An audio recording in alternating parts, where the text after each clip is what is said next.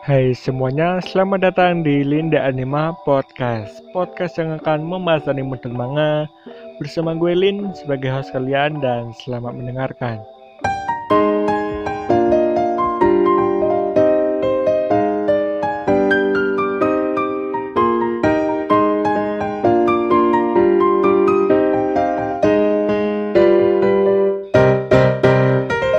Hai semuanya, selamat pagi, siang, sore, malam apa kabar? Semoga kabar kalian baik-baik saja.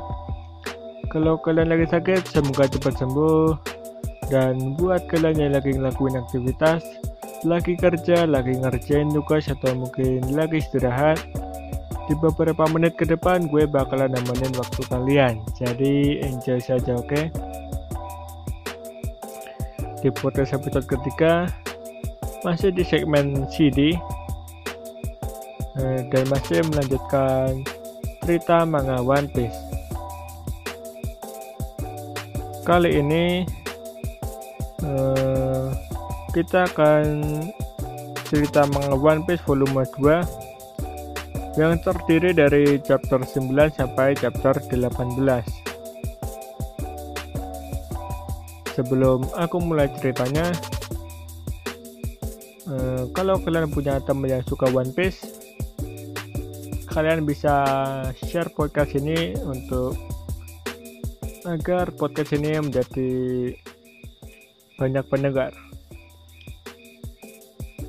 Eh, baik langsung saja kita mulai cerita di manga One Piece volume 2. Masih melanjutkan cerita yang kemarin, waktu Luffy tidak sengaja menyelamatkan seorang gadis Gadis itu memperkenalkan diri bahwa dia adalah Nami, pencuri harta karun bajak laut. Atau dengan julukannya si kucing pencuri.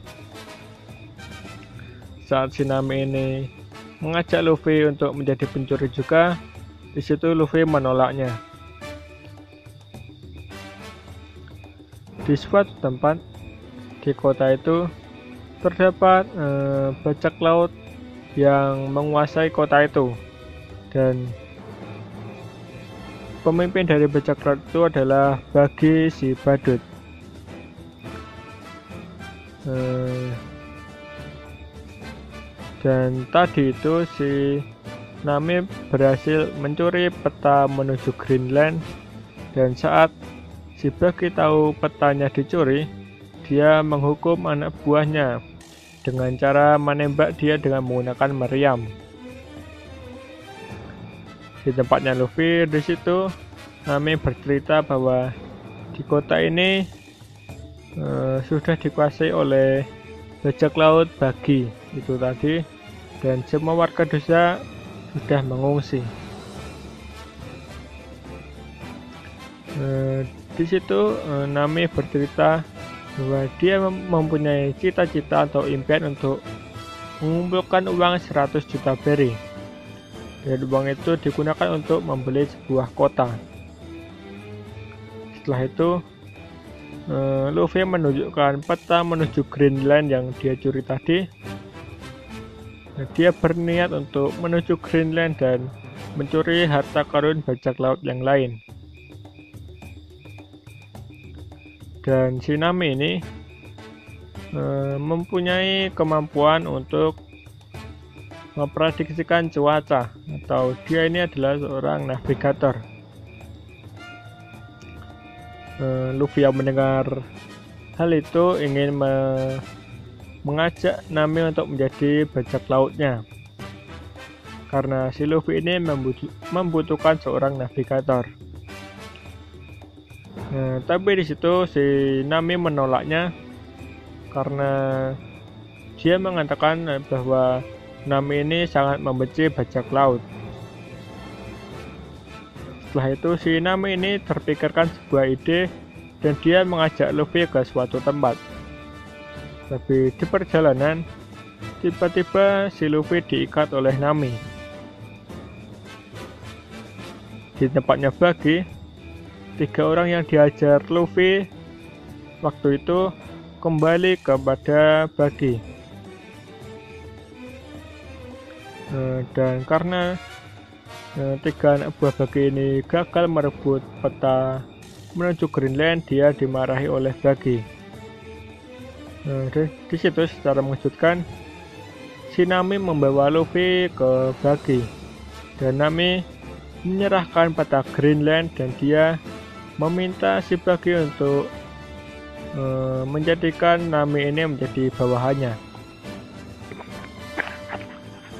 Nah, setelah mendapatkan petanya kembali, si Bagi ini menerima si Nami. Nah, dan di situ si Luffy dikurung di sebuah penjara, uh, penjara kecil gitu. Uh, di tempatnya Zoro, dia sudah sampai di pelabuhan. Karena si Zoro ini tidak tahu arah, dia menyuruh tiga bajak laut yang diajarnya tadi untuk menunjukkan uh, pemimpin di mana tempat pemimpin mereka. Di tempatnya Bagi, uh, si Bagi dan anak buahnya uh, sedang berpesta. Tidak lupa di situ juga ada Nami Nah, beberapa saat kemudian nah, si Bagi ini berniat untuk mengeksekusi si Luffy dengan cara menembak meriam. Di situ si Bagi mendemonstrasi hmm, mendemonstrasikan uh, meriam miliknya dengan satu tembakan dia bisa menghancurkan beberapa rumah. Dan di situ si Bagi menyuruh Nami untuk menembak Luffy dengan meriam itu. Tapi karena si Nami ini ragu-ragu, nah, di situ anak buah bagi langsung menyalakan uh, sumbu dari meriam itu. Tapi dihajar uh, tapi anak buah bagi itu dihajar oleh Nami menggunakan tongkat yang dia simpan. Nah, dan di situ si Bagi marah kenapa nah, si Nami ini berkhianat. Nah, dan ternyata si anak buah Bagi tadi eh, berhasil menyalakan sumbu dari meriam itu. Nah, karena si Bagi ini eh, tahu bahwa si Nami sudah berkhianat, menyuruh anak buahnya untuk menyerang Nami. Di situ Nami bingung harus menghentikan sumbunya atau menyerang anak buah bagi. Nah, dan di situ si Nami memilih menghentikan sumbu meriam itu dengan cara menghentikannya dengan tangan kosong. Dan saat anak buah bagi akan menyerang Nami, nah di situ untungnya sudah ada Zoro yang menyelamatkan Nami. Di situ langsung Zoro menantang si Bagi dan mereka bertarung. Pertarungan pertarungan itu sangat singkat karena Zoro berhasil memotong si Bagi menjadi beberapa bagian. Tapi anehnya si anak buah Bagi malah tertawa. Saat si Zoro sedang berbalik, tiba-tiba dari belakang dia ditusuk pedang oleh sebuah tangan yang melayang. Ternyata tangan itu adalah milik si Bagi dan Bagi ini adalah pengguna buah iblis Bara Baranomi. Nah, dia mempunyai kemampuan untuk memisahkan anggota tubuhnya. Nah, setelah itu karena Zoro ini tahu bahwa dia tidak bisa menang melawan Bagi, dia langsung mengarahkan Maryam Bagi menuju uh, anak buah Bagi dan Bagi itu sendiri. Setelah itu disuruh menyalakan meriamnya dan mengenai Bagi dan anak buahnya. Lalu si Sisuro yang terluka membawa Luffy uh, termasuk kurukannya.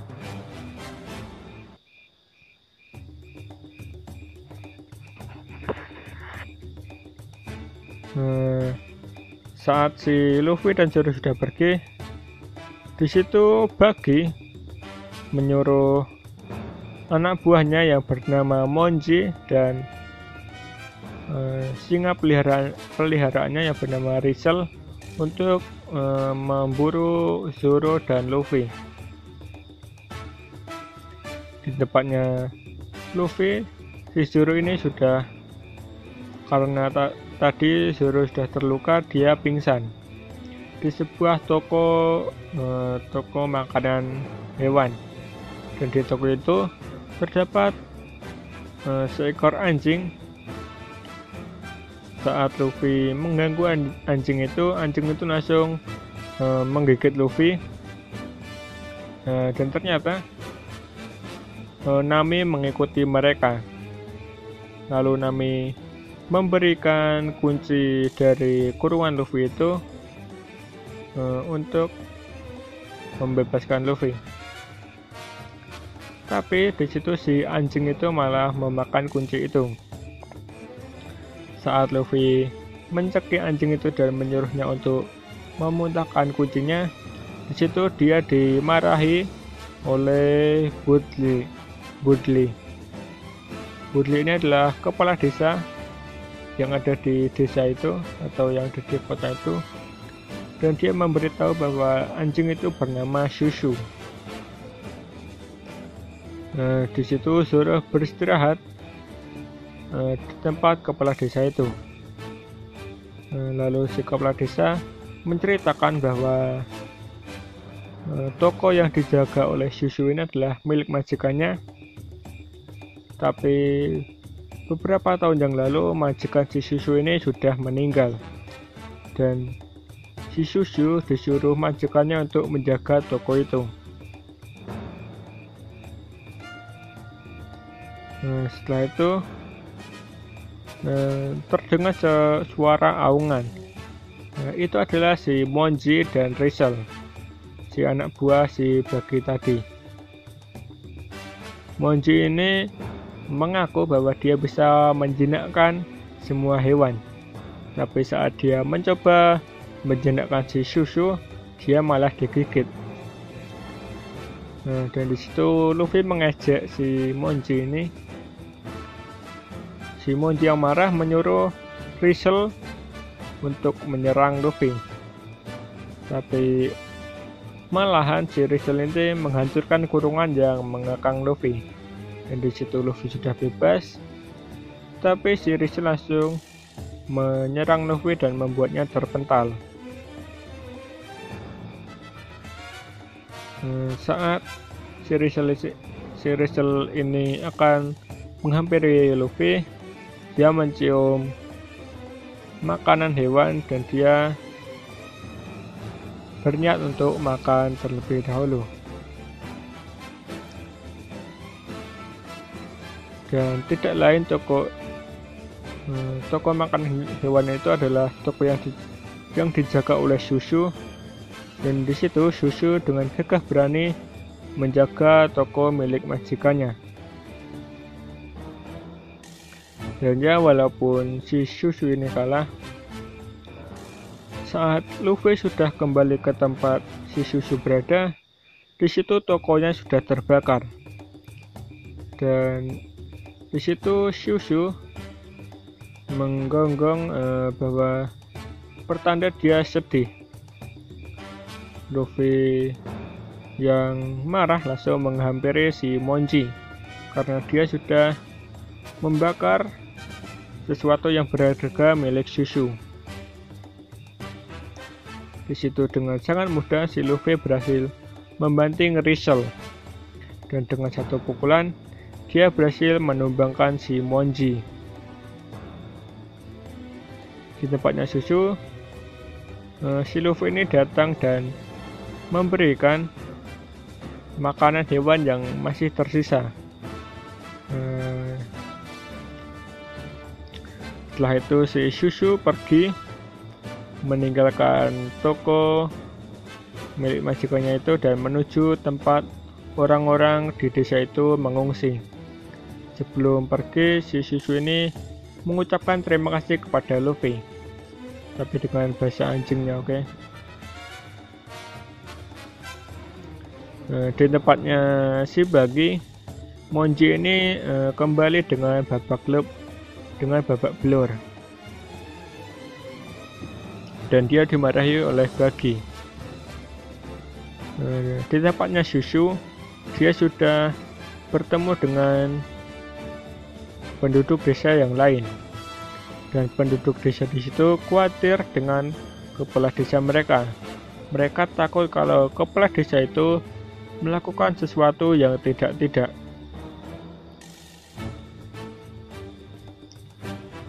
uh, di tempatnya Luffy. Si kepala desa ini bercerita bahwa dulu kota ini adalah sebuah pulau kosong. Tapi dengan usahanya dan para usaha dari penduduk desa juga dia berhasil membangun kota ini sedikit demi sedikit sampai sekarang ini. Dan untuk melindungi desa atau kota ini Kepala desa ini berniat untuk mengusir si Bagi. Nah, tapi tiba-tiba nah, di situ sebuah meriam menghantam beberapa rumah di situ dan membuat beberapa rumah hancur. Di situ Zoro terbangun karena serangan itu dan kepala desa yang sudah tidak tahan nah, langsung berlari dan menghampiri si Bagi. Dan di situ Shinami uh, bekerja sama dengan Luffy untuk um, mencuri harta karun bagi dan me mencuri peta Greenland itu tadi.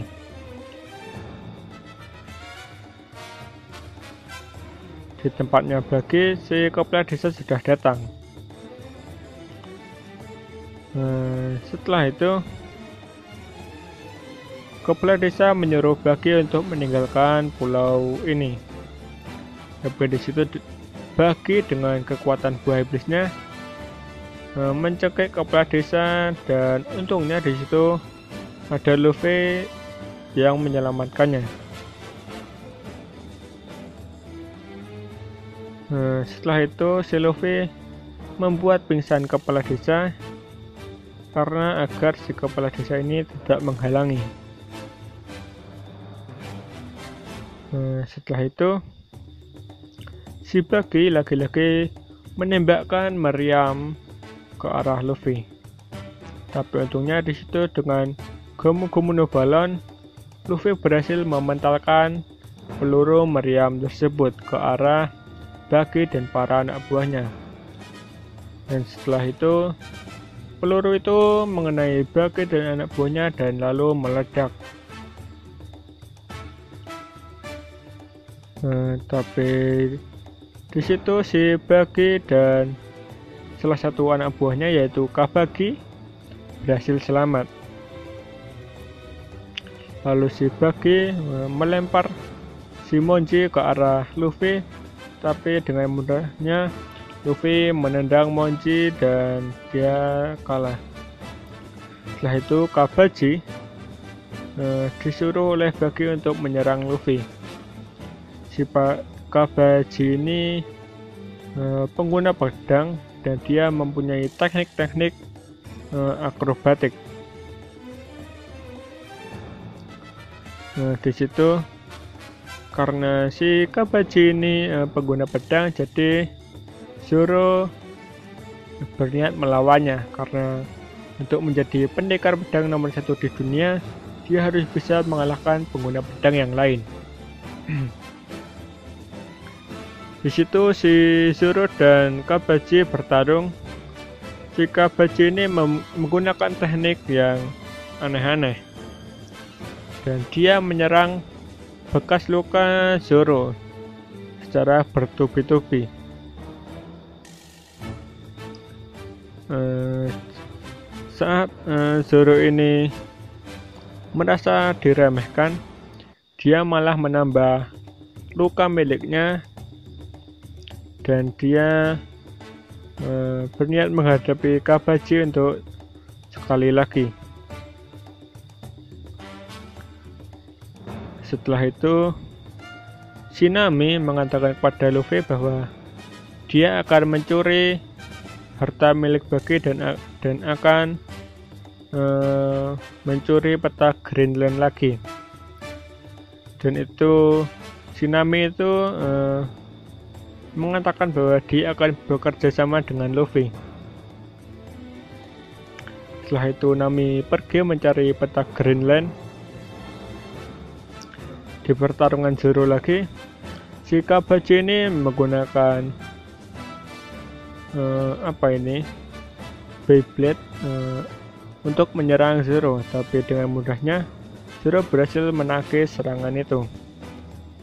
Di saat terakhir, si Kabaji ini uh, naik ke atas dan menyerang Zoro dari atas. Di situ saat uh, si Kabaji ini akan menyerang Zoro, di situ uh, si Bagi uh, berniat menyerang Zoro, tapi di situ dia berhasil dihalangi Luffy. Setelah itu si Zoro melanjutkan pertarungan pertarungannya dan dengan teknik pedang uh, onigiri dia berhasil mengalahkan Kabaji. Setelah itu karena Zoro ini sudah kelelahan dia meminta kepada Luffy untuk istirahat dan dia tertidur. Nah, setelah itu sekarang saatnya Luffy dan si Baji eh Bagi. Sekarang saatnya untuk Luffy dan Bagi eh, untuk bertarung.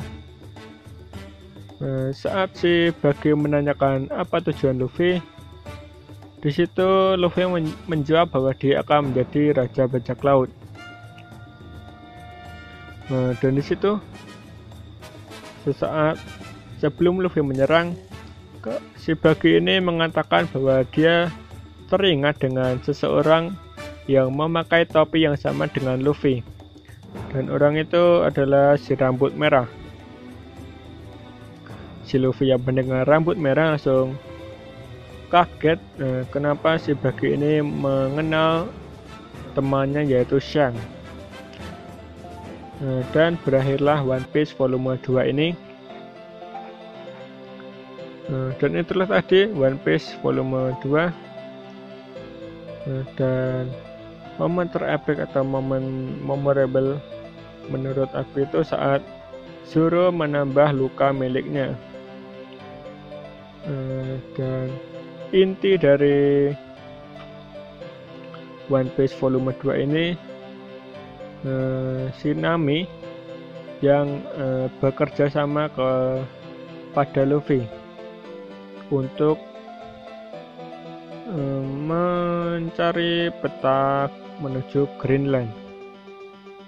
Dan apa yang ter ya, apakah yang akan terjadi selanjutnya? Apakah si Luffy ini berhasil mengalahkan Bagi kalau kalian penasaran? Kalian bisa lanjut baca chapter 19 tapi kalau kalian nggak mau repot bisa tunggu saja podcast gue selanjutnya oke? Okay? dan sebelum aku mengakhiri podcast ini uh, Sekedar mengingatkan lagi kalau kalian punya teman yang suka One Piece, kalian bisa share podcast ini atau kalian juga punya teman yang belum baca atau belum nonton One Piece, kalian juga bisa merekomendasikan podcast ini. Dan terima kasih sudah mendengarkan sampai sini dan sampai jumpa di podcast episode selanjutnya.